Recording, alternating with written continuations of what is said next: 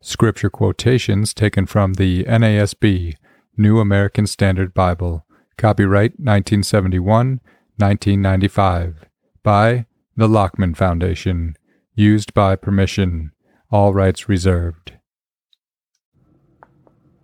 All right, good evening. It is still January 5th, 2022. Just finished recording the third letter of John episode for Absorbed, a Bible book study podcast. That's what you're listening to right now. My name is Brother Pete, and so if you haven't listened to third, the third letter of John, um, feel free to do that. And we are going to do right now. I'm going to record the questions and reading of the second letter of John. Again, it's a very short one, 13 verses. And so I'm going to start by reading, then we'll go to the questions. I ask each question twice. I don't tell the answer because that drives me to make the question as particular as possible so that you can be confident that you know the answer um, without somebody telling you. I think that is an overall uh, skill that we can all use in comprehension, reading comprehension. So, with that said, I am going to remind you also of what an antecedent is because there's a couple questions that I ask. What is the antecedent? So, the antecedent in the following two sentences would be like this Tom kicked the ball. He kicked the ball far. The antecedent to he in the second sentence is Tom. So, many times in the Bible, if you just were to read it and keep asking yourself who the antecedent is to all the pronouns, the we's, he's, I's, you's, they's, us, you would, in that one event, you would enhance your your reading of Scripture uh, probably immeasurably is not too strong of a word. There are very, very many pronouns, and to just get them straight, uh, especially in the Old Testament, but even in the New Testament, um, really increases your understanding of what the authors said. With all that said, I'm using the second, or the, I'm about to read the second letter of John in the NASB 95. Again, I've got um, high hopes that I'll be able to use the new Legacy Standard Bible as soon as um, it arrives and I get uh, the permission request returned. And we'll switch over to that one. But for now, NASB 95, the expectation is, of course, that you're following along. Um, it would be a little bit difficult to use these episodes without following along, but your choice. The second letter of John. The elder to the chosen lady and her children, whom I love in truth and not only I, but also all who know the truth.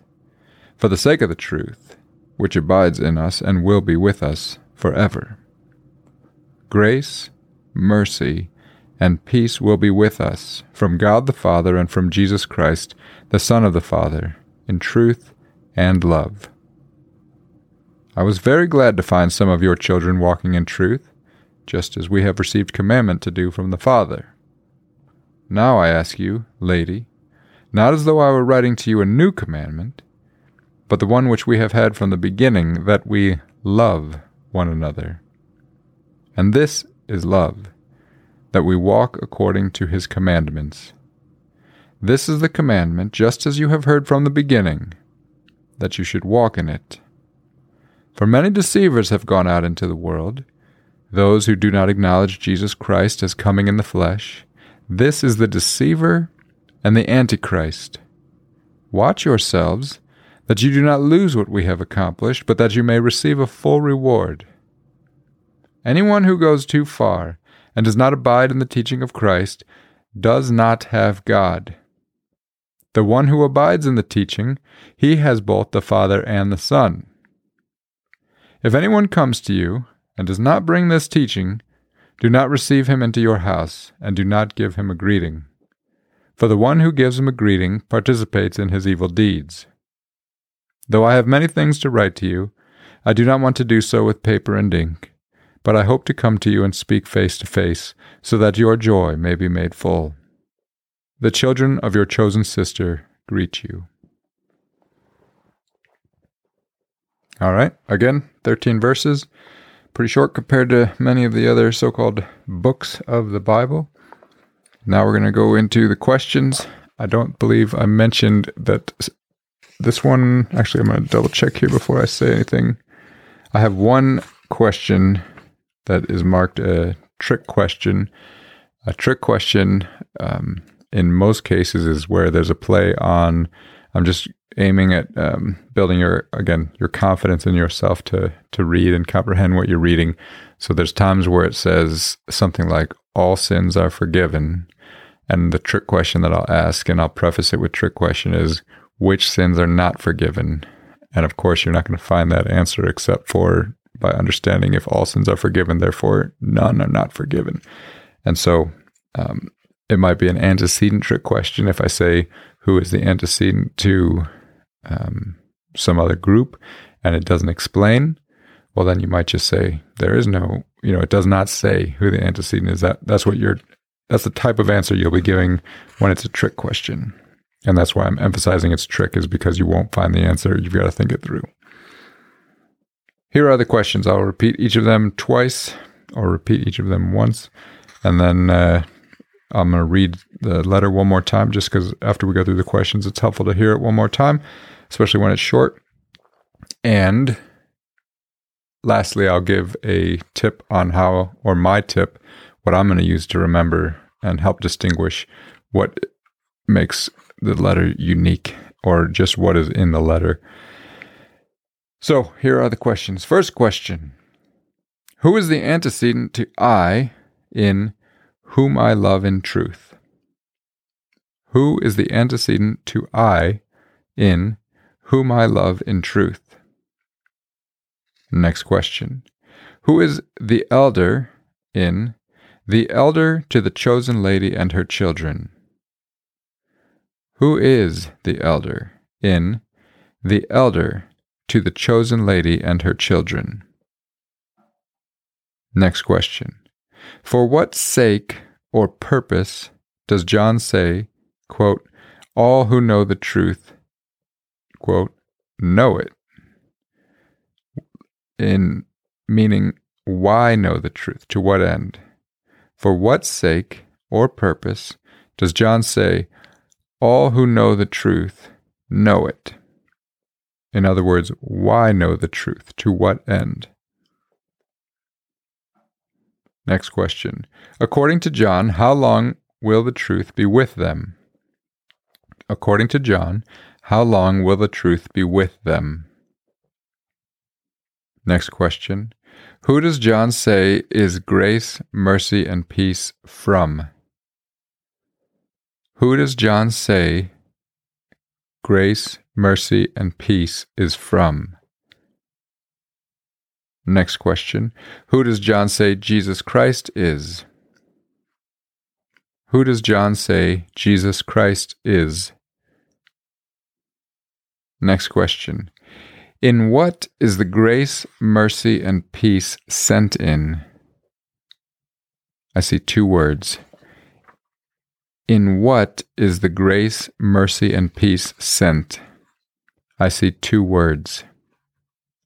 Next question Who gave the commandment to walk in truth according to John? Who gave the commandment to walk in truth according to John? Next question.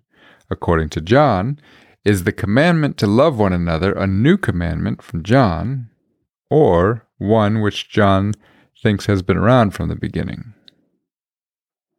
According to John, is the commandment to love one another a new commandment from John? Or is it one which John thinks has been around from the beginning? Next question. What is John's definition of love? What is John's definition of love? Next question. What is the antecedent to it in that you should walk in it. What is the antecedent to it in that you should walk in it? Next question. How does John define or explain deceiver? How does John define or explain deceiver? Next question. Besides deceiver, what else does John call those who do not acknowledge Jesus Christ as coming in the flesh? besides deceiver, what else does John call those who do not acknowledge Jesus Christ as coming as coming in the flesh? Next question. John indicates that there are two ends to his audience's choices. What are they? John indicates that there are two ends to his audience's choices. What are they? Next question. John writes that we can have both the Father and the Son if we abide in something. What do we need to abide in? John writes that we can have both the Father and the Son if we abide in something. What do we need to abide in?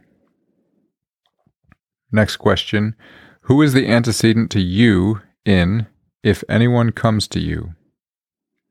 Who is the antecedent to you in if anyone comes to you?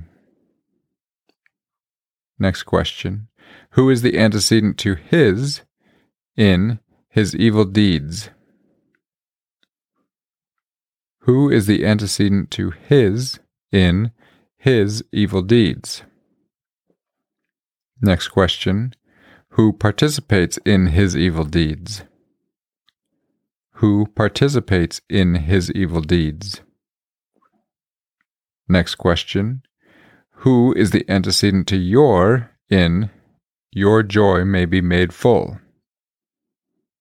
Who is the antecedent to your in your joy may be made full? Next question what event will make their joy full? What event will make their joy full? Final question, trick question. Who does John say is the chosen sister? Who does John say is the chosen sister? All right. Those are all the questions.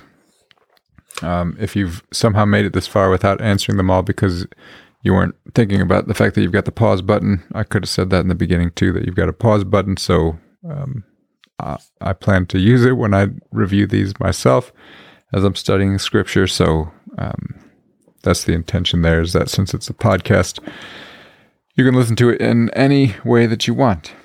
I'm going to read again, just because it's so short, the second letter of John and then I'll give you the memory aid that I'm going to use myself, and hopefully you'll find value in as well. The second letter of John. The elder to the chosen lady and her children, whom I love in truth.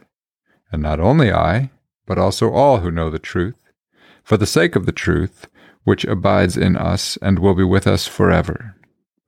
Grace, mercy, and peace will be with us from God the Father and from Jesus Christ, the Son of the Father in truth and love. I was very glad to find some of your children walking in truth, just as we have received commandment to do from the Father. Now I ask you, lady, not as though I were writing to you a new commandment, but the one which we have had from the beginning, that we love one another. And this is love, that we walk according to his commandments. This is the commandment, just as you have heard from the beginning, that you should walk in it. For many deceivers have gone out into the world, those who do not acknowledge Jesus Christ as coming in the flesh. This is the deceiver and the Antichrist. Watch yourselves, that you do not lose what we have accomplished, but that you may receive a full reward. Anyone who goes too far and does not abide in the teaching of Christ does not have God. The one who abides in the teaching he has both the Father and the Son. If anyone comes to you and does not bring this teaching, do not receive him into your house and do not give him a greeting. For the one who gives him a greeting participates in his evil deeds.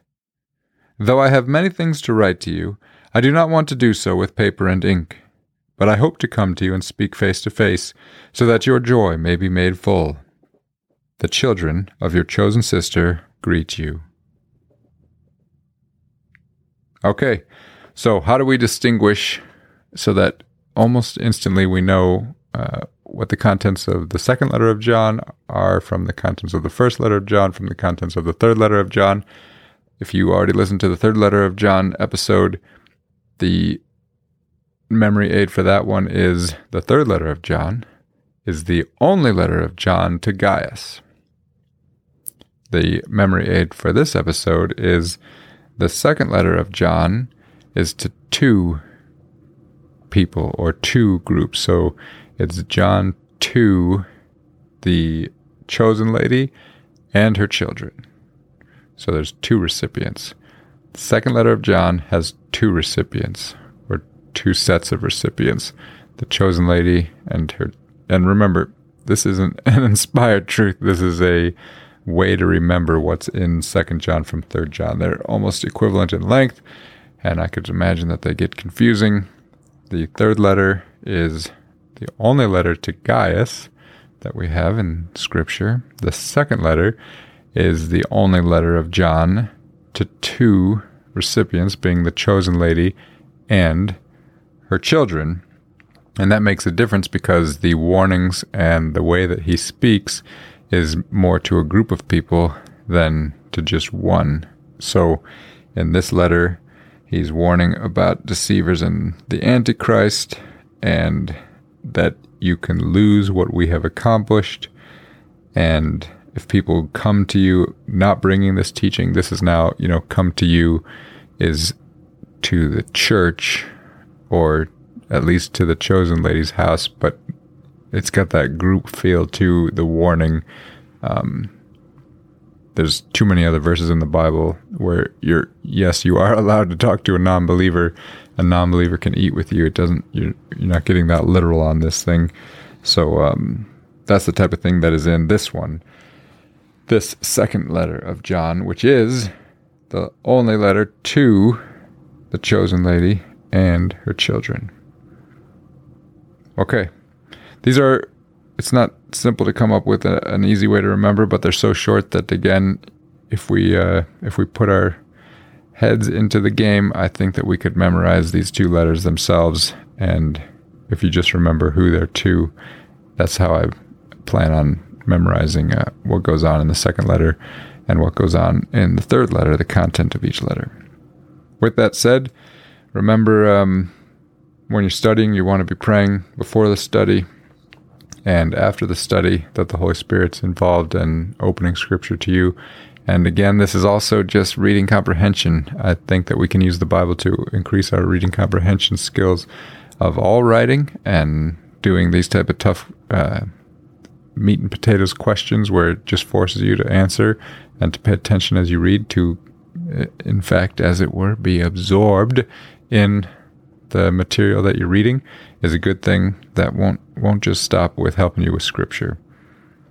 I'm Brother Pete. This has been an episode of the Absorbed a Bible Book Study podcast. Podcast. Thank you for listening.